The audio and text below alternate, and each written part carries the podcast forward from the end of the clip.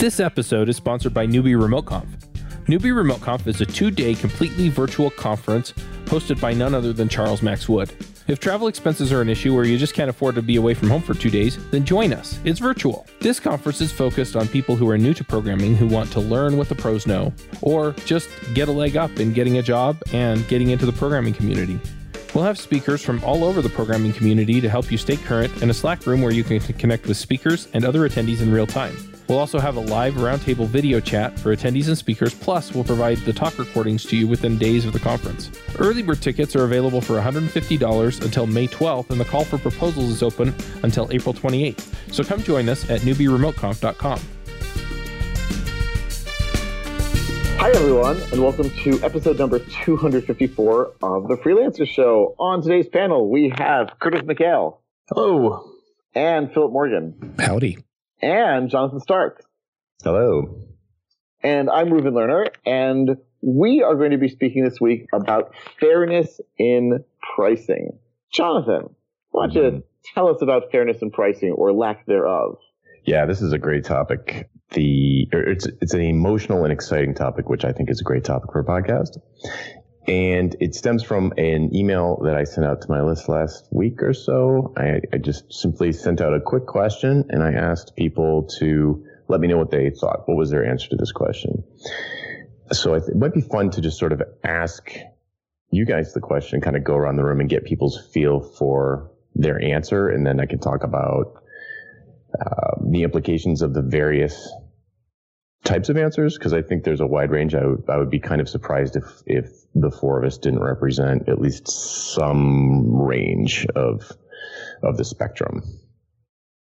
Sound good? Okay. Cool. All right. So here's the question. Do you think it's fair for someone to charge you more for a product than they charge other people? Can I get a clarification? When, when you say product, do you really mean like a, a standardized product or? I picked those words very specifically, okay. knowing that people were going to parse the hell out of them. So I, I specifically used the word product and I specifically used the word fair. So try to answer as if it was an email and you didn't have the opportunity to ask follow up questions. We'll get into it though. Right, we'll so, definitely get into it. So, so ask the question again, just so I can not. Do you think parse. it's sorry? Do you think it's fair for someone to charge you more for a product than they charge other people? Yes, but I'll be annoyed when that happens. but that so that's different than fair. So you think that it's it's fair, it's fair but annoying.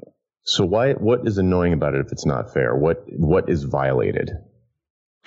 Well, so like I always want to feel like I managed to get a good deal. And by a good deal, I would prefer to think that I'm not paying more than others. So I don't think it's unfair to charge me. You know, for instance, there's this, there's this high speed highway in, uh, in Israel that goes to Tel Aviv and you pay according to the congestion. So like, if someone before me goes in and pays something and then they sort of tick it up so that it's gonna, I'm gonna have to pay more, I'm annoyed because if I just got there 30 seconds earlier, then I could have paid the lower price. But it's fair in that, well, there's more congestion. So yeah, I guess I should pay more. So this is really this is one of the things that I think is interesting about the word fair is that I don't indicate fair to whom. So oh, you could interpret it as it's you could interpret it as do you think it's fair for a seller to do this versus do you think it's um, fair to you for the for pricing inconsistencies or price segmentation to be going on or I even asked a follow up question in a later day. Do you think it's fair for someone to charge you less for a product than they charge other people? To try and get at the fairness, the sort of global notion of fairness. So like globally, do you think it's fair in general as a practice to sell a can of peas or some other relatively static product to different people for different amounts? So I was trying to, I was trying to get at the distinction between people who just had their nose out of joint and they were just sort of like, that's unfair. I got charged more than someone else versus it's just globally unfair for people to set different prices for the same thing. Yeah, so, so I reject that. I, I reject that out of hand. You think it's totally fair for people to just set their prices however they want? it is fair, but I'm always going to hope that the, that it's not only fair to the seller to be able to charge different prices, but it'll be advantageous to me in some way, and I'll be able to uh, you know benefit from that disparity. Mm. So now here's another thing that your question brings up, which is super interesting, which is that you use the the the thing that you use to calculate your reference number is what other people are paying instead of the value you got out of the thing. So there's so people can't really people are really bad at absolute value. They're really bad at saying, you know, is is thing worth X? It's like I don't know compared to what, mm-hmm. you know. But you could you could say, well, compared to what other people are paying for it, or what the market will bear, or the going rate, terms like these, and feel like you got a good deal because you paid maybe a little bit less than other people, or the same as other people. But if you got no ROI out of the thing, it's not a good deal. Like if you right. lost money on the purchase, it doesn't really. I mean, in my opinion, I'm on I'm on the far end of the scale, on one end of the scale, and and it's the end where I don't care how much other people it doesn't. It's utterly irrelevant to me how much somebody else paid for a thing. I don't even think about it. It, it it's and it's I've always been like that. It's I've just it's just never crossed really? my mind. Yeah, it's never crossed my so mind. So like you go into a store and buy whatever a set of headphones, and then you find out that you missed the sale by a day. Like that. Yeah, I don't. I will never find care. that out. There's no way for me to find that out because I would never look. I don't care. Yeah, I'm just that. It's just my personality. I've never been like that. Because I certainly I look like okay. I just bought a five hundred dollar you know, GPS watch, and I looked a couple weeks. I looked at the Amazon price tracker, and I was like, oh, if I bought it two weeks ago, it would be cheaper, right? Now I still bought on value, but it was like hundred dollars cheaper a week before. Um, and like a month later, it's been a hundred dollars cheaper again. So I don't feel bad about that, which is funny, but I, like, I still I understand what you're getting at. And there's times when I do feel bad. Like I think, oh, like my value is suddenly decreased because someone else paid less. Right. Yeah. Or because I got, because I had to pay more. But I, I under like intellectually, I understand. I don't feel bad about the watch, but I still, when you first asked the question, I was looking at my mic. And I thought, hmm, I just found out that I paid way more than someone else because of some arbitrary reason, I would feel annoyed and angry and like I, my value was suddenly less, even though I bought it, looked at the value and said that is valuable to me at you know a hundred bucks. Mm-hmm. Yeah, I, and I you think know, that's that's the more common feeling. I think people, I think it's pretty common to hear. Maybe it's just those people are louder because you do hear a lot of complaints about that sort of thing, and you see companies doing things like price matching because they know that people go go crazy about shopping for the lowest price for a particular thing. So I, I, mean, that's I, pretty normal. I, I just recently, I guess it was like a week ago, maybe two weeks ago, I was in the convenience store near our house, and they had a sale on four bottles of wine for 100 shekels, which is like $25. And it was like pretty good wine. I was like, oh, this is actually like a pretty good deal. So I bought four bottles, and I was very smug and happy with myself. Less than a week later, I go to the like spice store downstairs from them, like literally downstairs from them, the same brand of wine for five bottles for 100 shekels. And like, it doesn't mean the price I paid the previous week was bad, but I'm like, oh, if only I had known, right? and so I don't think it was unfair to have the same product at different prices, and regardless of different stores, like even if we're the same store. But I do feel like, you know, sort of, sort of, you know, I wish I'd been able to take advantage of this in a smarter way. I wish I'd been all knowing and thus able to, uh, uh able to price that better. Yeah. Yeah. My reaction to it would be then this, I swear, I swear this is the true reaction that would happen to me. I'd be like, oh, sweet. Next time I'm going to buy it here. I would, yeah. it would not, I would be like, I will say that if I bought the, the first, you know, I think you said four bottles for 100 shekels and it was horrible, then I would have been like, then I would have been like, that was a, that was not fair. Not, I, I don't think fair is the right word. I wouldn't use the word fair because I don't think it actually, I don't think the word fair can be applied to pricing it at all. But uh, I would be like, I got ripped off and perhaps return the bottle of wine or perhaps never go there again or something like that. It would be some, I would have some punitive action that I would but you take. see it as ROI and value, not like good price, bad price versus other good price, bad price. I just do not compare prices. I don't do it. And I think like what I was saying, like people mix up, and even myself sometimes, fairness and value, right? So I mm-hmm. pay more at the local outdoor gear store because I'd like to support local, knowing full well I could buy it at another large retailer and pay less. But I buy local because I see value in supporting a local business. Right? No, sure. that's a sliding scale, right? On a $20 item, if it's 22 bucks, sure.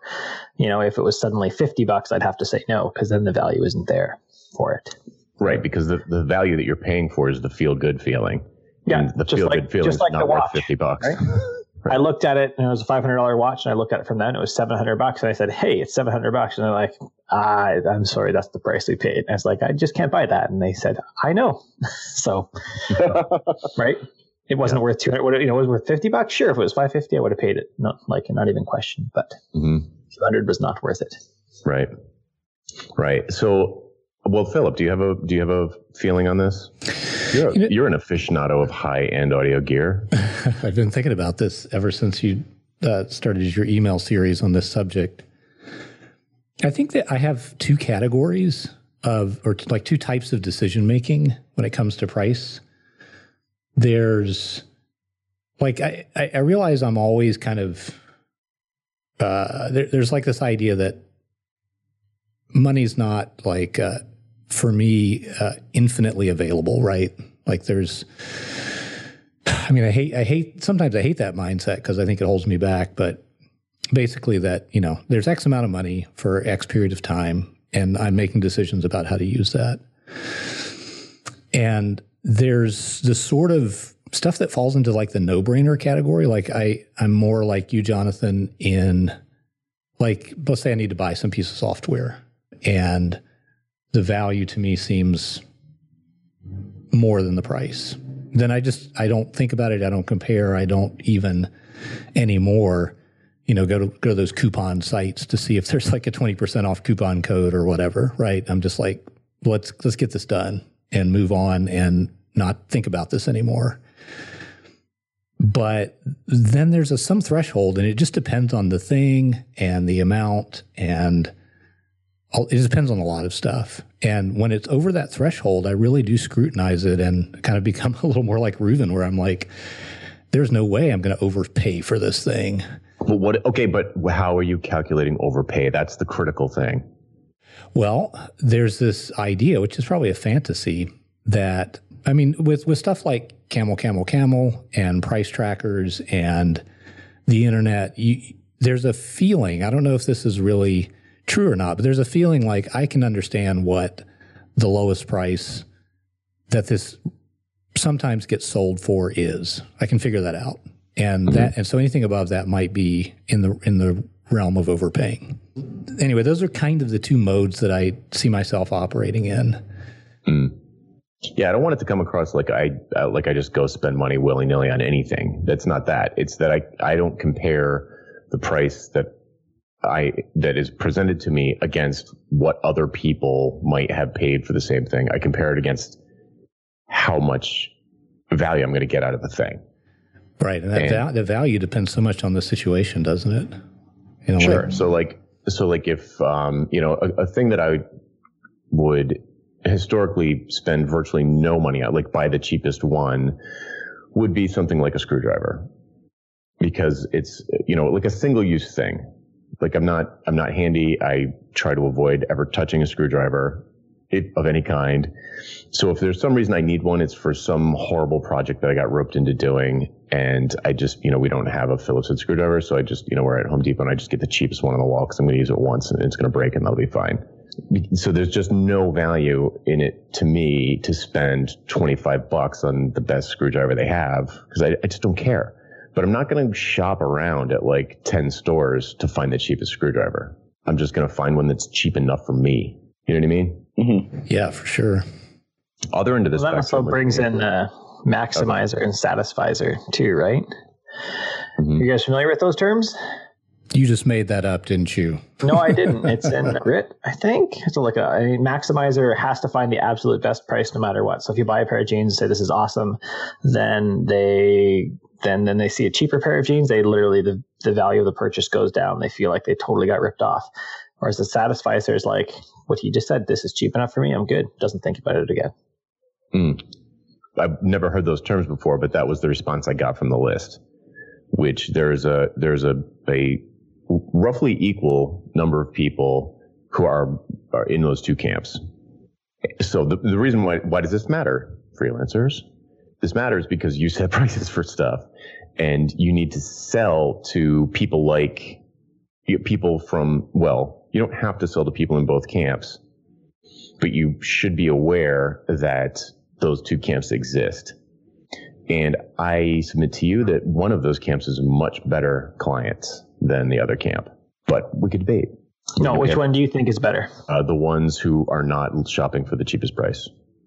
They're looking for the one that has so in the ones that are value shoppers, which I would call, yeah. I guess, they're satisficers. Satisficer, yep. Yeah. So the ones that are shopping for the best value are the ones you're looking for, not the ones who are going to. I think the other ones create the race to zero. Yeah, absolutely. So when so, people uh, are criticizing you, because everyone, if you if you offer the exact same price for uh, let's let's stick with products because it's less emotional and it's easier to talk about. If you you know I have an ebook, I sell the ebook. If if I just sell that ebook for 49 bucks full stop. I don't care if you want an educational discount. I don't care if you want a coupon. I don't care if you want to order 100 of them. It's 49 bucks period. A lot of people would say that's fair because that's the price of the thing. That is like an attribute of the product. It is priced at $49 it's simple. It's clean. It's easy to understand. There could not possibly be anything unfair about that to a certain group of people. To another group of people they will think that's that's very unfair to people who maybe have less purchasing power, you know, like the ones that I just list, the things that I just listed out. So educational dis- discounts, senior citizens discounts, bulk purchase discounts. It seems totally unfair to a certain group of people that I wouldn't offer those sorts of things. So it's, I feel like it's sort of, you're going to tick somebody off no matter how you decide to do it. So just pick one to sell to and, and go for it and don't, sort of acquiesce to the other group because trying to acquiesce, acquiesce to both groups probably end up putting you in a, an uncomfortable, you know, in a, in an unwinnable situation where you're kind of racing to zero, but you don't have the flexibility to do the, the pricing that you want to do. Does it seem like a fair observation? Or do people think that you could successfully sell to both groups? I think you can sell to both groups, but it's going to be hard. Well, for, first of all, like I, I think much of your advice, Jonathan, like in general, and especially here, but in general, is try to find uh, was it the satisficers or try to try to find the people who are not going to search infinitely long for the cheapest, right? Who who are interested in maximum ROI, and you can work with both kinds of clients. It'll feel more satisfying to work with this kind of client, but it's also um, challenging for many people to get to the point where they have the luxury of choosing only those clients that work in this way or choose price in this way. Um, and I'll go even yes. a little further. I'll, I'll go even a little further than that and say, I think there's a large cultural aspect here as well. Um, I mean, I know in Israel, like people often say, the national religion in Israel is not to be considered a sucker, right? Like, and basically, like you get on a plane and people. I mean, they don't do it so much anymore, but for years they would compare prices with the people sitting next to them and like then feel either satisfied or dissatisfied that they got a cheaper price. And people would compare prices on everything. And so there's definitely a sense of you don't want to be sort of shown as having paid more than you should have. And I think here in China, like I, have seen similar tendencies. And so if you have an entire like culture where the business is running that way, um, it's going to be hard to find, not impossible, hard to find the people who are willing to sort of hear the, the value pricing argument or who are not going to constantly say, but so and so is cheaper. Mm-hmm. Yeah, I mean, the, the solution there, I, I, think Philip can jump in on this, but the solution there is to create a monopoly of, you know, a, a market of one, which is you, basically. So you yeah. need to differentiate yourself so strongly that there's nothing to compare you to. It's just totally apples and oranges, and you're the only apple. But that's hard too. That's hard, but that's that's a, that's a good hedge against that sort of issue. I totally agree. Mm-hmm.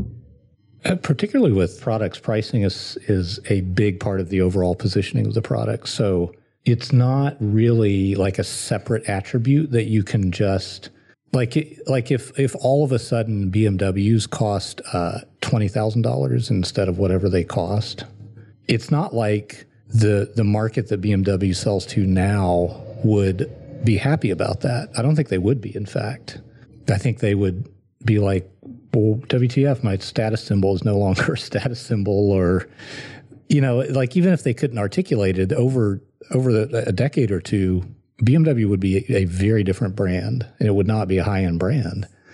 So mm-hmm. there's, you know, when when you're talking about like uh, modulating price for different markets, I think what what am I trying to say? It, it's I mean, the traditional thing is you you have a sort of low end and a high end brand. If you want to capture more of the market by modulating price, I know that mm. gets away from the fairness question, but maybe that's part of. I mean, I don't think that's the biggest reason why separate brands are are uh, spun up, where it's essentially the same product just packaged and marketed differently. I think yeah, it's like Toyota, Lexus. Yeah, I mean, there's the differentiation there is somewhere between superficial and and like um, you know like a foundational difference. But that that's a great example. It's um, I mean, you know, here in uh, the neighboring town, Santa Rosa, where all the car dealerships are, uh, those two dealerships are, you know, like a thousand feet apart. They're on the same road. They're, but in a in a bigger town, they would be in different parts of town, right? In order to connect more closely with their customers. Anyway, I think my overall point is it's more complicated than just changing the price. Like uh, a friend of mine who sells an ebook and I have had this ongoing conversation about like, is it worth worth it for him to invest the time? He, he sells an ebook that appeals to software developers and in particular testers, right? So he has a ton of customers in India, which has much less purchasing power than the person in, in an equivalent job role here in the States or in Western Europe or whatever. So, like, this is a real question. Does he find some way to expose a different price, a lower price to the, the India market, like based on an IP address lookup or something like that?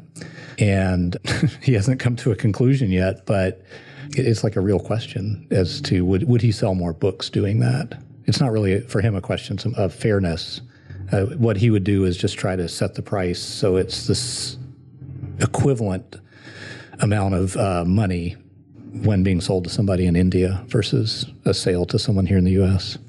Right, but it's not a question of fairness. It, no, I, in, so maybe I just muddy, muddied the waters there, but uh, this is how I see that question come up is in in a context like that.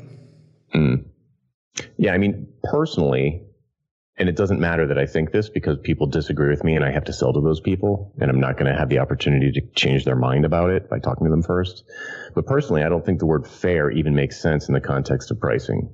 It's like saying what color is Tuesday? It's like, is this price fair? It's like, what does that even mean? Compared to what? You know, yeah. fair, fair is like, you know, you know, barring things like extortion and the legal definition of, you know, basically barring breaking the laws, there are no rules in a free market really about uh, about about pricing. There are some norms that certain groups of people feel should be the rules or are acceptable behavior or social mores around pricing, but there are no rules, and so it's hard it's hard for something to run afoul when there are not that many rules. So, assuming that you're staying within legal bounds, I think it's impossible. It's strong, but I think it's impossible to call a price unfair. It might be a good price for you or a bad price for you, or it might be profitable or unprofitable, but fair, I don't even think is, is an appropriate word to use to describe a price.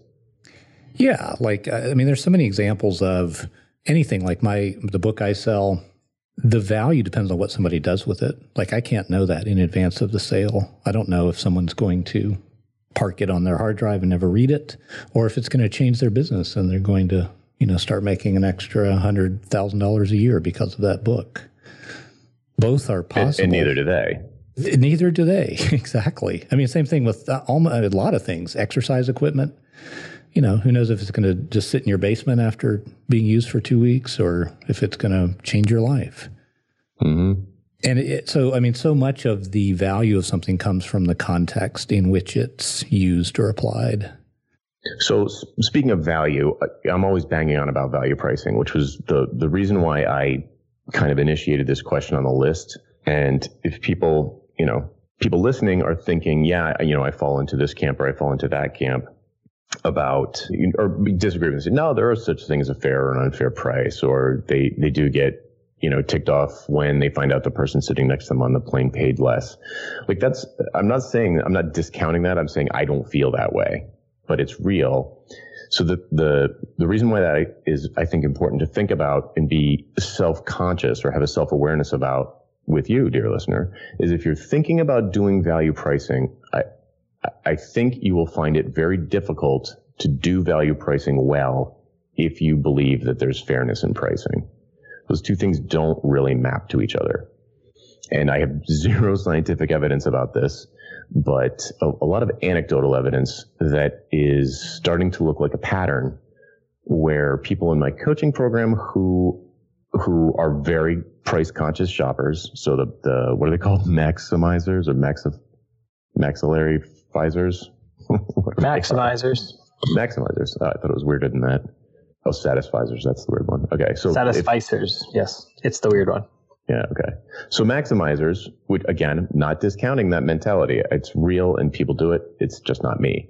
But those people are going to have a, appear, there appears to be a correlation between people who think that way about pricing and their ability to value price because they feel like they're being unfair because there are cheaper options.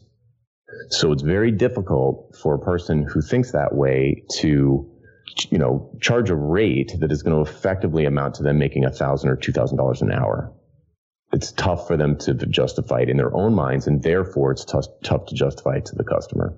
So if you're nodding along with this, oh, that's why I have such a hard time believing that value pricing is actually a, something that works or something that might be good for my business, might be better to think about doing productized services like we've talked about in the past, where you sort of say, hey, I do this thing, this is the price, take it or leave it. And you know maybe you offer discounts sometimes or maybe you have educational discounts for a training or whatever it is you offer but it might be a better fit for your personality to think about posting prices more like a menu where it's out in the open and there's not as much of a negotiation. And i, just think it might be a, a better uh, route to success for people. So that's why i thought it'd be interesting to talk about. Well i mean I, I look i um i've been trying to edge up my course prices over the last year. And um, so I've been sort of testing the waters with some of my established clients and not testing the waters with my new clients. By that I mean, my old clients, every so often, like I guess like once a year, maybe every eight months or so, I'll say, so I'm starting to raise my prices on other clients. I'd like to raise them on you. And I, I know that they have just sort of different ways of working. Like one, one company in particular has sort of an internal marketplace and so the people in charge can tell me, I, if I raise the price by X, you know, what will happen to the number of people who take the course? And they said, look, you could raise it, but the number of courses that will actually open will drop because we've seen people just don't go for it at that price. All right, so I'm willing to keep it lower. But if a new company calls me up, I've started giving them like much higher quotes and they've balked a little bit but they, I mean, one company said, well, we're not going to pay that much for a course. And I said, okay. and I think they were so, I said, okay, I'll, I'll, find someone else to fill that time. And I think they were so shocked that I said that. They called me back and said, okay, we'll do it at that price. Now, is it unfair that I'm charging a new client for one course much more than I'm charging a company that has probably 10 times as much in revenue, 100 times as much in revenue as they do and can afford more? I don't know, like. know, I say I, absolutely not. unfair is the wrong word, in my okay. humble opinion. So, so, so it's not unfair, but basically, it would be unfair if you were holding a gun to their head, or you were the mm. only option, and it was an absolute emergency, and it was you had them over a barrel. That's the phrase you use. You got me over a barrel, and you're gonna. sh- this is a shakedown. You know, that's people. People go to those sorts of phrases pretty quickly but they are not act they are not literal they are figurative and it's not actually a shakedown i don't actually have you over a barrel you could there are a hundred other options if you're looking for someone cheaper i'll give you the names right so it's right. not it, it's not it cannot in my mind in my heart of hearts there's no rational argument for for anyone to call that unfair. Moreover, it's like the thing is, it's also a complicated calculation because in my case, for example, I could just make all of my prices the same, but then I'm sort of max. I'm I'm not maximizing my income, mm-hmm. and by keeping them different, I'm then taking into consideration not just how much am I going to get on this course, but how many additional courses will I get in the future, and how likely are they to work with me in the future, all of which enter into that calculus. Mm-hmm. So I'm so so it's only fair, like, and I guess this is sort of the converse of what you said before. It's only fair that if I'm willing to do this to my clients and charge them different amounts, that I shouldn't possibly get upset when I find that other people are paying different amounts for things that I'm buying. Well, if if people were never hypocritical, then that would be the case. But that I do I do think that is a hypocritical uh, stance to take. That that you believe that you should be able to charge whatever you want to whoever you want, uh, but you know you but as a buyer you're allowed to get angry about. I mean, hypocritical is strong because it doesn't really matter because you just you don't have to pay the higher price. You can do whatever you want. I just think it's going to be, it's really hard for people who take that stance of wanting the cheapest price for most things rather than the best ROI and, and then trying to turn around and make sales using an approach that would not work on them. Mm-hmm. There's a, there's a, a sales thing in the sales industry. Uh, there's a thing called shopping with your own wallet which is uh, actually, I think, a pretty bad way of describing the scenario, but it's a scenario that's easy to imagine, which is that you know you're a salesperson, you are making ten bucks an hour, you don't have a lot of disposable income, but you're selling ten thousand dollar watches, or you know you're selling three hundred and fifty dollar headphones, and uh, people are coming in who are maybe more well heeled than you, let's say, and you're talking them out of stuff that you wouldn't pay for because you don't think that the uh, that the price differential is worth it because to you it isn't. So it screws up your whole sales approach, and it's a very common thing where people talk, you know, oh, you don't want that phone, you don't want to get that phone, just get this Android phone. It's free with contract. You can just top up your minutes at, at any T-Mobile store. You know, someone says that to me, and I walk out of the store. Like, hmm. first of all, I'm not buying the cheapest phone. Second of all, I'm not stopping and topping up my minutes in the T-Mobile store. Like the person is selling, the person is selling to themselves instead of selling to me. So I, I think that's a risk if you, you know, dear listener, if you are always a price shopper and you're going to try to sell to people who are not price shoppers, it makes it, I think, a lot more difficult. It's harder to empathize with what's going on in their heads, in, in my opinion.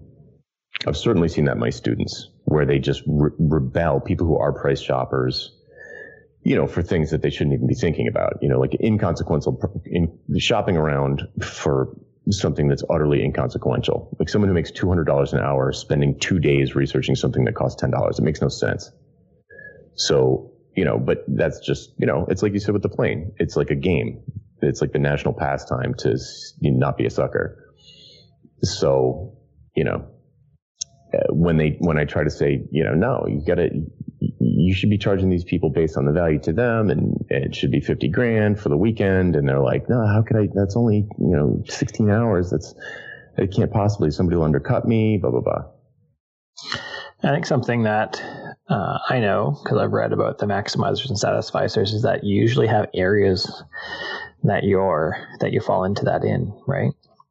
Like I'll look at some outdoor gear and spend a bunch of time. I have five ultra running packs to run through the mountains, and I'm looking all over for it. And most people would look, many people would look at that, and maybe some of you, and say, "Well, this one looks good," and be okay with it at the value. But I will dig deep into you know five or six of these and try them on and really dig into them before I spend a couple hundred dollars on them. And I'm not mm, so.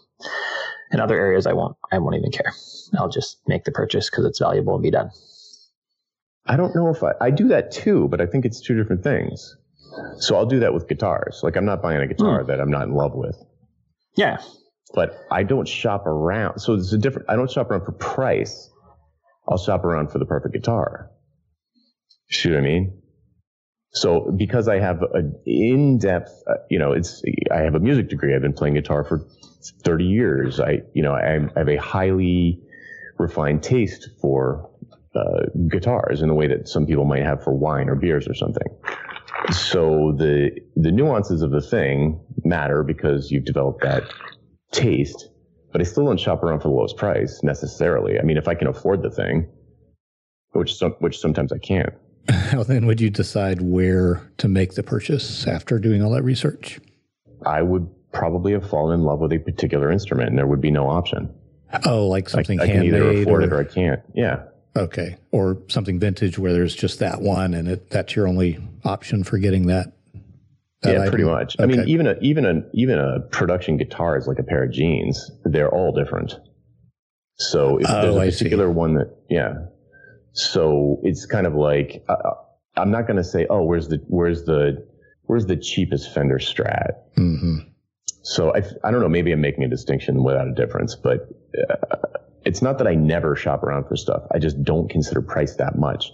And, and I certainly don't, it's not that I, okay, let me say that one more time. I don't compare the price to essentially the same product price that other people paid for the essentially the same product. I compare it to the value I'm going to get for the thing in my hands. So if it's like, if, if the price is good enough, regardless of whether it's a cheap screwdriver that I could care less about, I'll probably throw away in 24 hours or $4,000 Paul Reed Smith, with a you know flame top maple handmade guitar, I'm gonna I'm still not gonna shop around on price. I just don't do it. Or maybe like again, maybe I'm I don't know if I'm too far down the rabbit hole to even understand that I'm saying the same thing as Curtis, but I think it's a subtle but important difference. I think it's a a worthwhile distinction because that really is the goal of of narrowing your focus and, and structuring your services in a certain way so that there are no other options. it's like mm. that one, you know, Martin D whatever that you've been, yeah.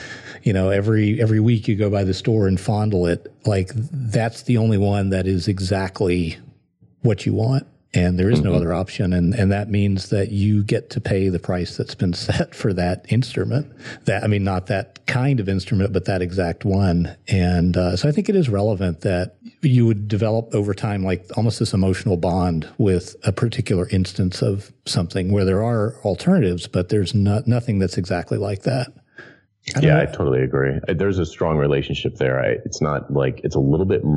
I mean, know how they work, but I'm wondering if there's a a theory that we can abstract out of it that is a direct like corollary or you know sort of a relationship to the the the maximizer satisficer thing that that there might be sort of a quadrant happening here.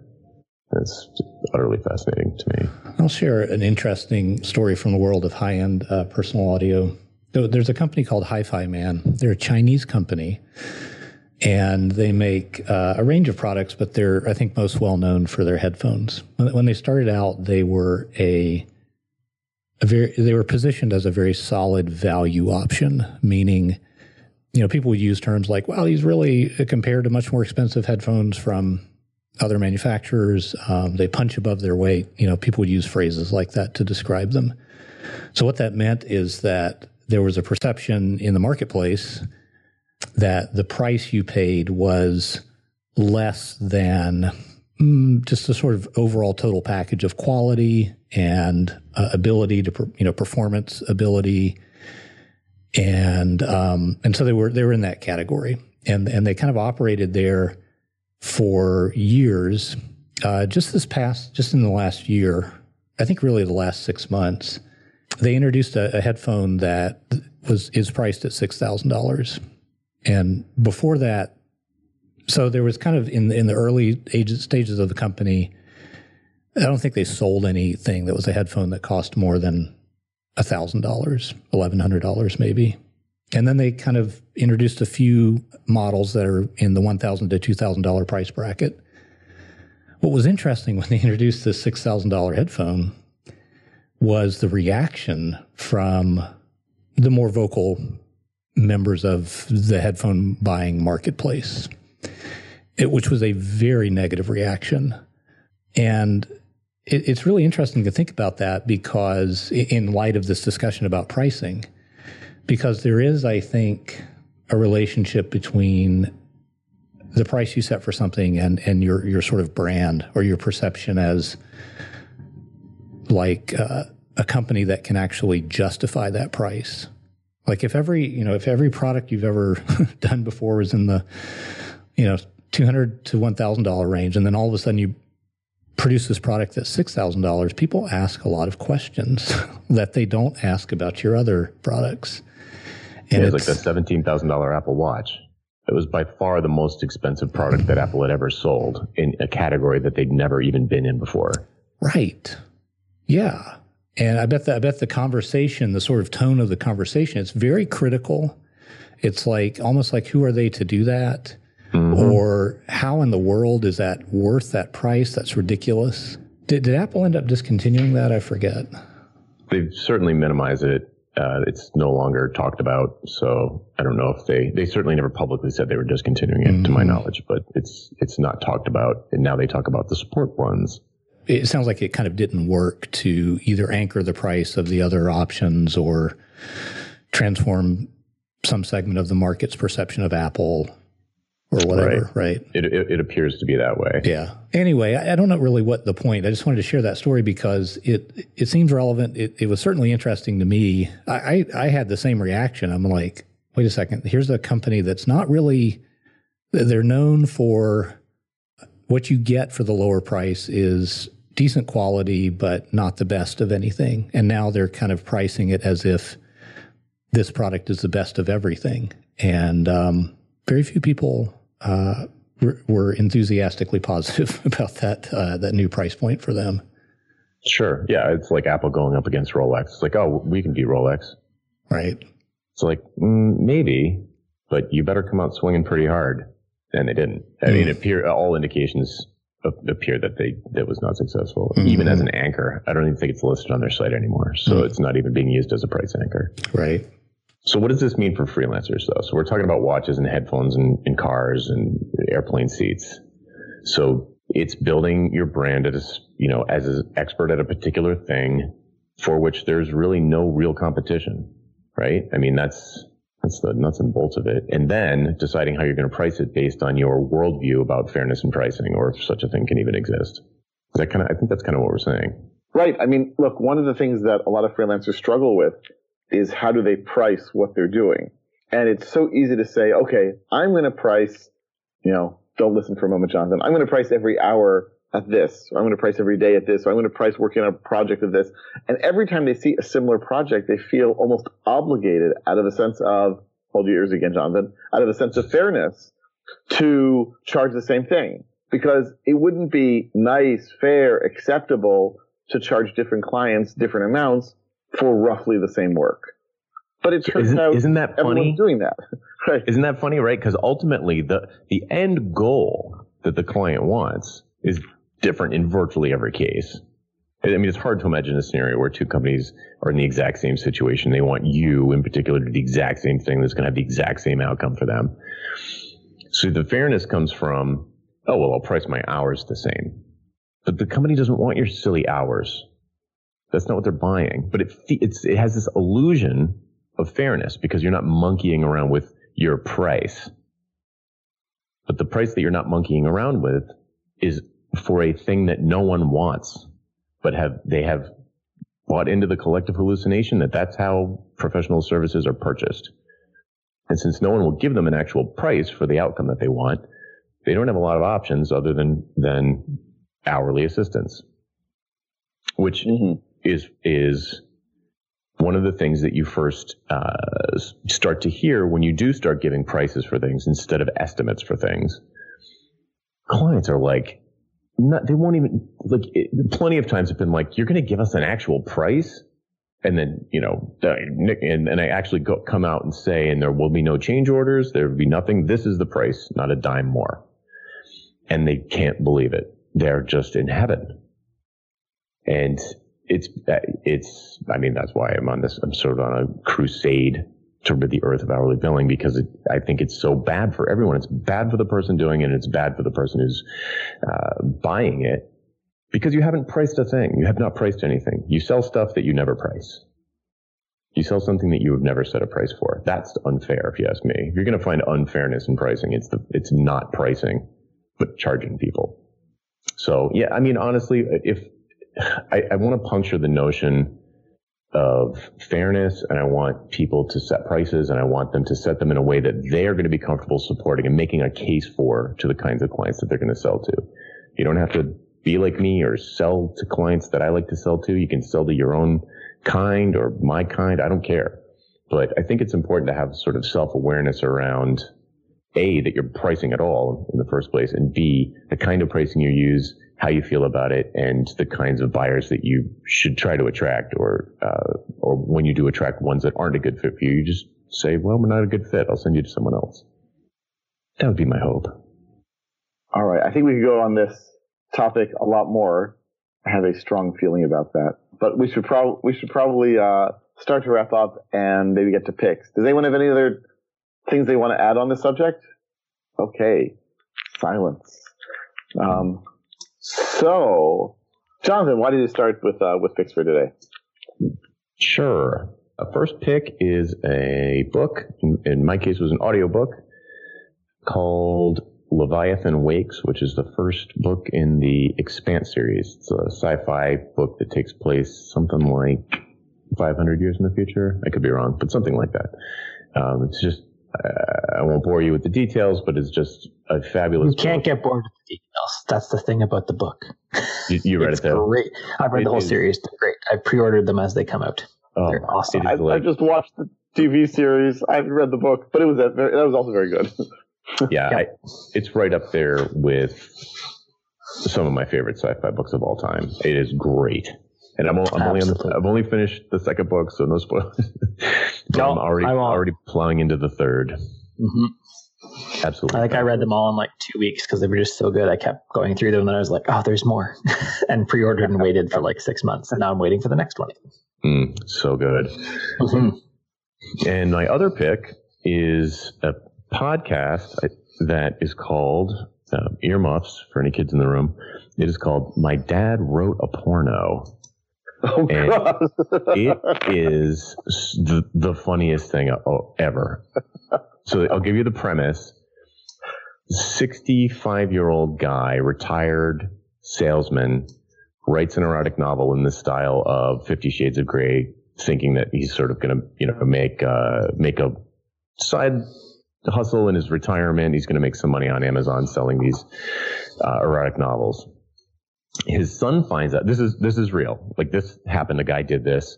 His you know 25 year old son finds out about it and tells his friends, and they decide to do a podcast of of the the son, one of his friends or and two friends, a guy and a girl, where the son reads a chapter and they just comment on it throughout the reading it and, and the writing is epically bad. It is so hilariously bad that it's just it's constantly I'm constantly doubled over laughing so at how hilarious it is. So it's it's like Mystery Science Theater 3000, but but a book. But about a book, yeah. exactly. it is a scream. It is way, way, way not safe for work, though. I mean, it's just constant. I mean, he's reading a he's reading a porno, basically but it's so bad. It's so bad. that dad is such a bad writer that, sorry, dad, that he forgets the names of his own characters at one point. They're like, who's Donna? He's like, I think he means Bella. so it's so fabulously bad that it's good. Anyway, my, my dad wrote a porno. Check it out. Okay. Uh, How do you follow that up, eh? Ah, I've got to follow it up. Great. Since we talked about satisficers versus maximizers, I thought I would. My pick today will be the link from Gretchen Rubin for her 2006 article talking about it, if you want to know more. And then she wrote, um, what's the book I've read? I'm sure I've actually read the book, but she does the Happiness Project, and she has a podcast with it as well. The Happiness Project book uh, is great, and I've certainly heard her on podcast a bunch of times, uh, and in a few other places I've heard the term as well. So, if you want to dig more into that and what it means, then you should go read the article and then look at her material on it. Ultimately, if you want to be the happiest, you should be a, a satisficer, not a maximizer. Boom. Okay, Philip, what you got for us? I got nothing this week. Sorry, uh, folks. Six thousand dollar headphone. I, I, cannot pick those because uh, I have not heard them myself, and also uh, have a feeling they may not be worth nearly that much. so yeah, nothing this week. All right. Well, I've got uh, two picks. So first of all, um, an article that I had looked at just came out recently, which uh, our whole discussion reminded me of from the Atlantic. The uh, title is "How Online Shopping Makes Suckers of Us All," um, and this is like basically the maximizer approach to things, which is if I, you know, the subhead is Will you pay more for those shoes before 7 p.m.? Would the price tag be different if you lived in the suburbs? Standard prices and simple discounts are giving way to far more exotic strategies designed to extract every last dollar from the consumer. So this is like the extreme maximizer um, approach and the hey, I am being charged a penny more than my neighbor, thus things are unfair. So um, at the very least, I mean, even if you don't agree with the uh, what they're saying in the article, sort of interesting to see how the internet is setting this up and changing people's perceptions, um, and maybe just sort of thinking about it as well. Uh, the other one is um, I, North Korea has been in the news a little bit, and I have this um, occasional interest in North Korea. is just like a, a, a weird, crazy place. Um, and I, I, read a book a few years ago uh, about it, uh, which was really great. And there's this other book by this guy named Victor Cha, who served on the U.S. National Security Council, and it's called "The Impossible State: North Korea, Past and Future." And it is gripping, perhaps a little too much detail about various meetings among different people in different countries, but he goes into truly astonishing and horrifying detail about what life is like in North Korea and why the world is basically stuck and why things are, you know, not as simple as they might seem. Why, why they're more complex than anyone would have known, um, to quote someone. So, so de- de- definitely, uh, if you're interested in that sort of uh, history and politics and figuring out why why the world is more complex than we might have uh, hoped, uh, definitely, definitely worth looking at. Um, and I might add certain chapters you will not want to read uh, while you are eating lunch or anything else as they'll be going through. Uh, they, they, they describe some of the torture in uh, rather graphic detail. And on that happy note, dear listeners, uh, hope that uh, this this best hour hasn't been uh, torture for you. Uh, thanks to my fellow panelists. Thanks to all of you for listening, and we will be back next week. Yeah. Bye. Ciao. Bandwidth for this segment is provided by CacheFly, the world's fastest CDN. Deliver your content fast with CacheFly. Visit C A C H E F L Y dot com to learn more.